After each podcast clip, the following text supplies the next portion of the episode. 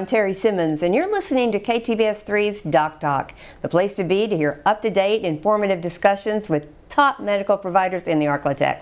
You can download a new episode every other Thursday morning wherever you listen to podcasts. And with us today is Dr. Catherine Vanderloos, a med spa specialist and gynecologist with 30 years of experience providing individualized services for every patient who enters her practice in Shreveport. Countless reviews from patients, both new and established, describe Dr. Vanderloos and their experience at her office using words like kind, considerate, empowering. And that's exactly what most women want when discussing today's topic, which is menopause. Thank you so much for being here, Dr. You're so welcome. Thank you. We are very excited to talk to you about that. You and I have been kind of chatting while we've been setting right. up here. Um, and menopause is a term, it's a condition that we, we throw around a lot that we think we understand. But let's start, while I've got you here, re- describe to us really what menopause is in a woman's body. Well, the, the definition of menopause, you haven't arrived until you've not had a, a period for 12 months.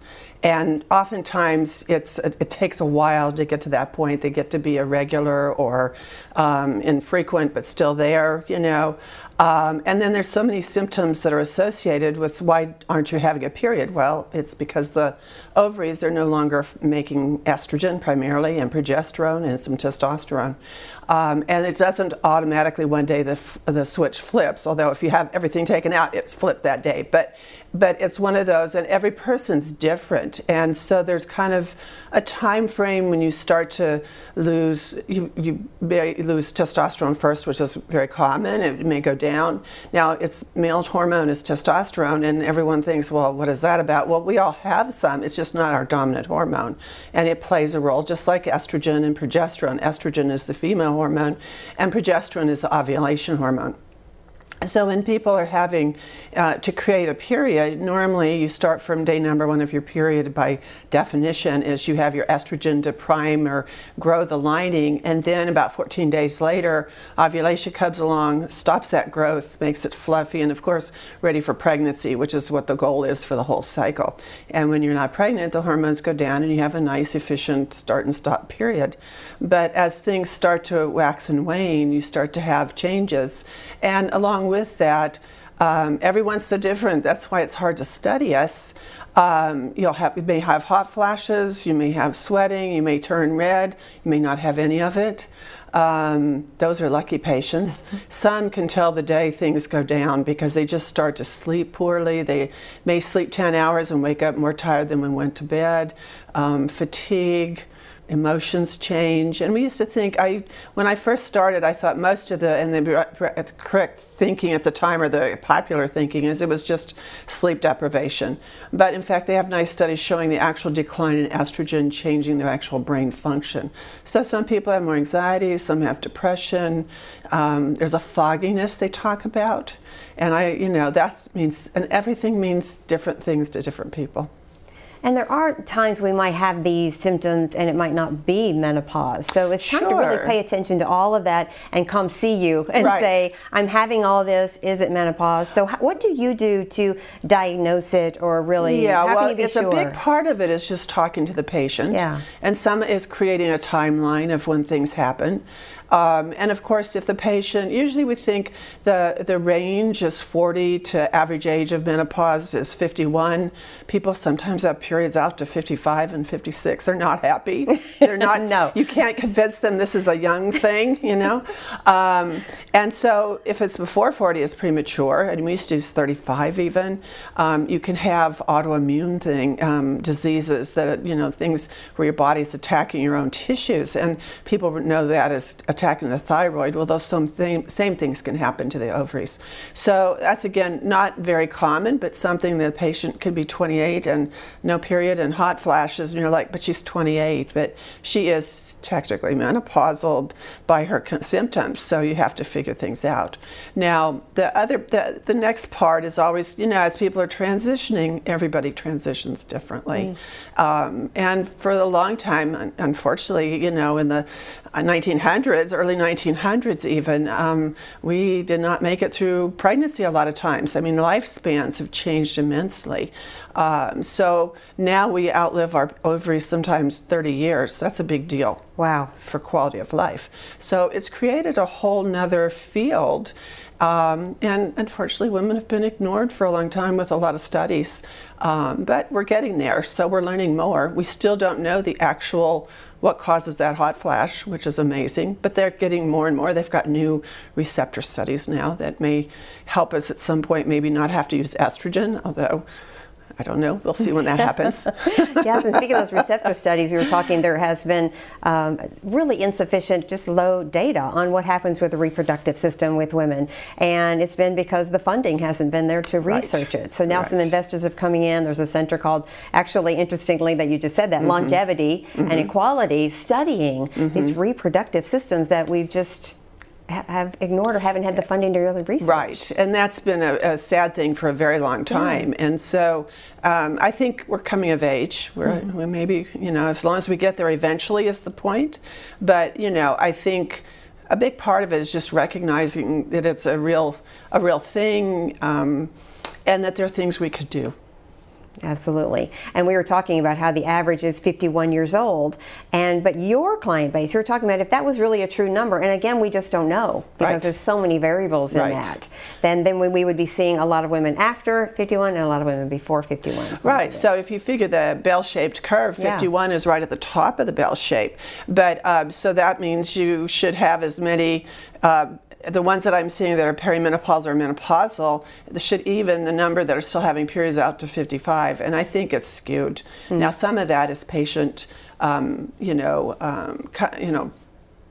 What do you want to say? It's it's just patient reporting. Sure. Because if you're feeling well and oh okay, it must be the change and I sleep well and I'm happy and life is good everywhere. I mean, you, you know, it's not a big deal. And there are many people out there that will be very fortunate to have that. But I think there are also a lot of people out there that have a lot of symptoms that, you know, are just kind of they brush it to the side or, or people aren't listening or and it used to be oh it's just their anxiety you know kind of thing well yeah you're anxious when you haven't slept for days you know makes a big difference. Yes, which is so true because the symptoms that go with perimenopause or menopause are can bring you a lot of anxiety. The things that happen, the hot right. flashes, the, the insomnia, the pain, the every, your body is going through another big change. Well, why it's, it's a big. That's why it's called the change. Yeah. And so you know, and some and a lot of that is fear of the unknown. Yes. And and unfortunately, we haven't known stuff, but I think we've come a long ways. Um, I'm a member of the North American Menopause Society, and I, I am delighted to say I signed up when the first year that they started, and they've been around for more than 30 years now. And you know, at first they they were pretty fringy for me from compared to what I'd been trained in in hormones. And we just and at that point, people forget we only had one hormone pill. That was it.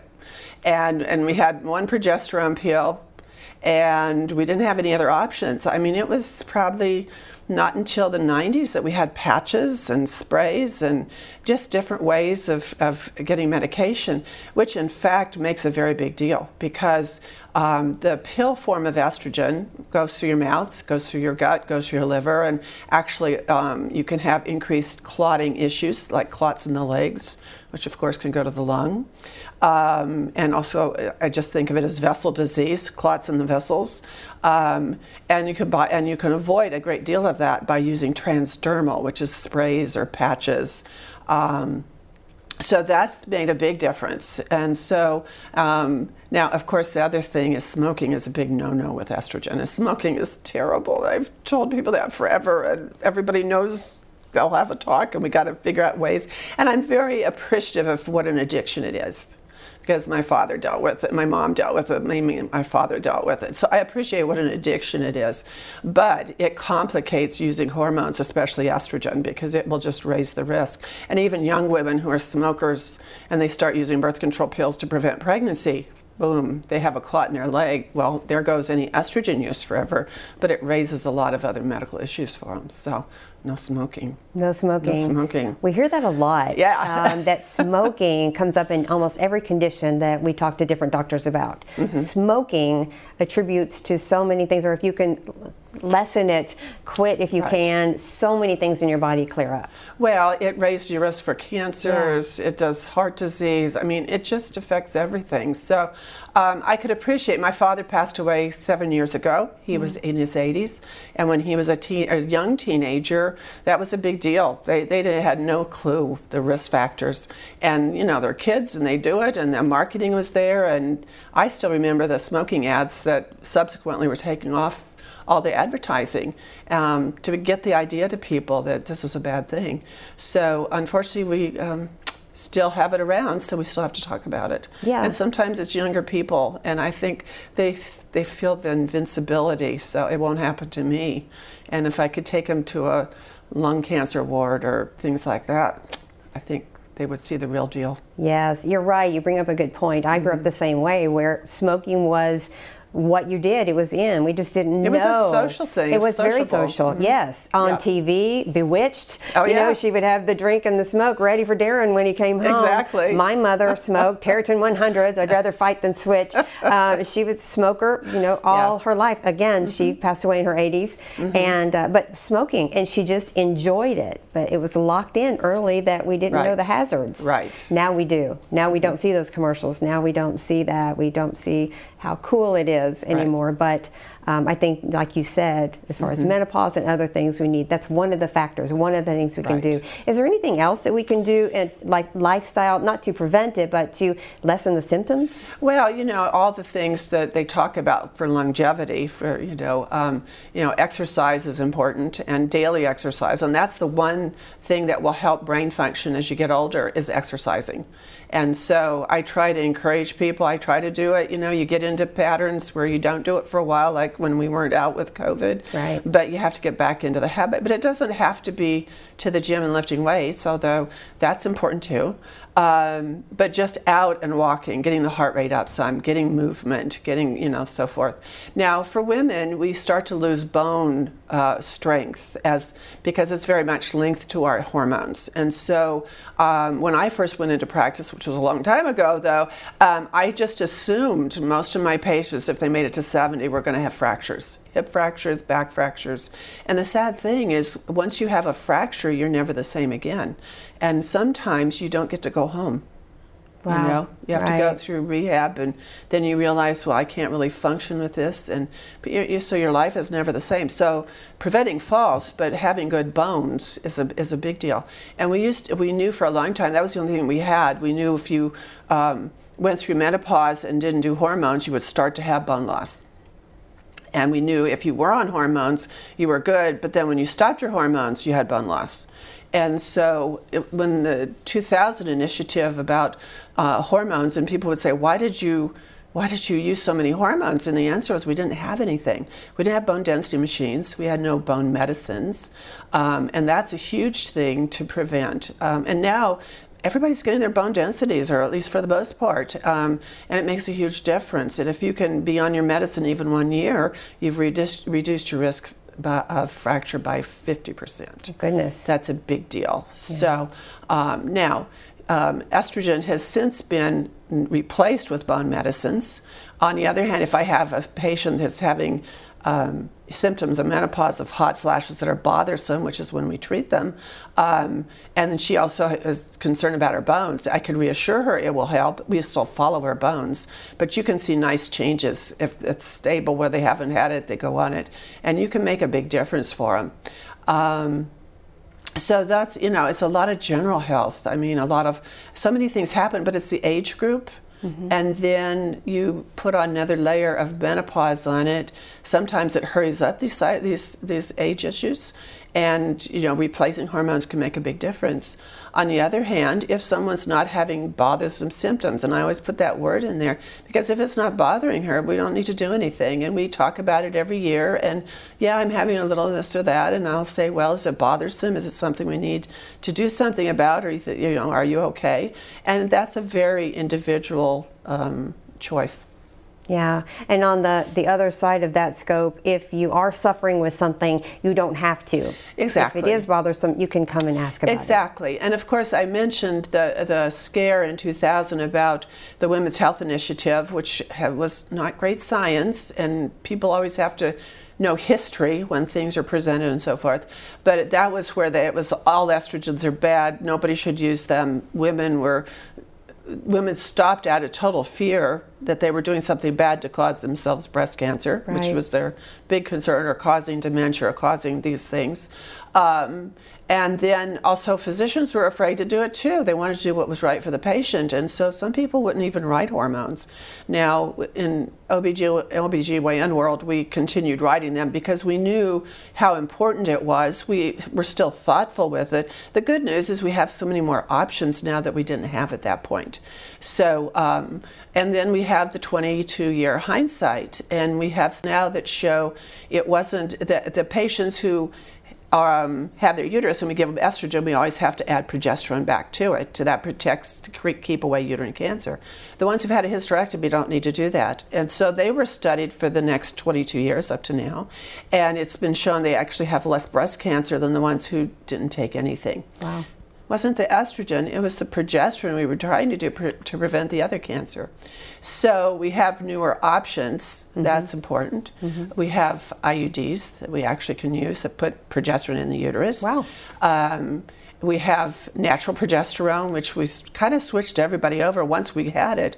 Um, in the early days, before that initiative came through, though, we actually had to have it compounded, which meant it's not it's, it's mixed at a ph- compounding pharmacy, so it was never covered by insurance. And yet now we have it commercially available, so that's made a big difference. We're making progress. We, we are. We are making difference. We are. We are. If someone's watching right now, what would you say? And they're thinking, oh, um, and listening, I might have some of these symptoms. I'm still thinking about what they were talking about a second ago. Uh, what is the first the age range that someone might think about if they're having? Well, a lot of my patients, you're seeing late 40s, early Yeah. 50s, you know, because that's when they really start to have a lot of symptoms, and that's that bell shaped curve group. Mm-hmm. Um, people can be earlier, things are bothering them. You know, I, I always say, we were taught in medical school is it normal or abnormal, you know? Mm. And if something seems not normal, it might still be normal and it's our perception, but at least it's worth looking into. Okay. And so I think if things are changed, and, and the other important thing about menopause is it's at a time when we have so many life changes. Our nests are emptying, the kids are leaving home, you know, we're kind of readdressing who we are. You know, we may or may not, it may change our relationships with our partners, and we have partners, we don't have partners, kind of thing. Um, so it's a, it's a lot of, all those things go into the soup. And so sometimes you really need some help, and we may use a counselor, we may use a nutritionist. I mean, we use all kinds of people to help figure out, you have to ferret out what seems normal and, and what's bothersome, and are there things we can do? And then you try things. And it may, it may not be where you end up, but at least you could try things and see what makes a difference. For some people, they can be having all kinds of symptoms, and if I just do a little low dose hormone replacement, and I always follow people up in three or four weeks, because we're all bad about kind of forgetting about doing things me them you know kind of thing. So it kind of keeps us on on schedule. And um, is it working? Great. And sometimes they come in and they're so much better. Now they may not be perfect yet because it may still take a little while for everything to kind of settle in and correct. On the other hand if it's totally not better or if they're not feeling well on it then we find something else we can do Right. There's options. There are options. There are options. Yeah. And just that first answer isn't the thing that you stick with. If you Right. come back, you know, Right. this isn't working, don't be afraid to say that. Exactly. And to Mm-hmm. really own your own body and what's going on. And don't be afraid to keep asking. That's what Right. we're here for. That's right. Yeah. So, Dr. Vanderloos, when I think about your, your 30 years of experience or so, I don't think about how long you've been doing this. I think about how many women you have helped, how many Mm. women you have talked to. Mm-hmm. Do you see in that span of all this time that we're, we're changing as a whole? Are we more, are we taking more ownership of our bodies? Are we more educated? Are we I paying think, attention I more? think that's very true. I think the first thing I always think about is even though it's 30 years, we were already starting to take ownership. Yeah. Because my mom would talk about PMS and she said, You didn't tell anybody. You just, they'd lock you up. You were crazy. And she suffered with a lot of things like that, that she just said, no, she just didn't tell anybody, you know. Later we talked about them. And of course, I think she probably talked to dad about it, but that was probably the only to the only person she talked to about it. And unfortunately, there wasn't much to do if it was the menopausal symptoms or things like that. Um, now, I think we're getting smarter and smarter. Some days, I think, you know, um, we get so smart we scare ourselves and, uh, into really worrying about so many things that we won't do anything. You know, you kind of paralyze yourself. Yeah. And so then you break it down into little bits and little bits and pieces. And you may have five problems, but and we may not be able to tackle them all at once. But if we can start to get one or two, and then come back in three or four weeks and keep working, you know. And I tell people it may take a few months even to get the right combination. Right. So the bottom line is really just pay attention and ask for help because Right. the options are out there. Right. Is there anything else you'd like to leave our listeners and our viewers with today about menopause? I think the important thing is to realize it's a state of being that we want that once you're there, yeah, we we really are there.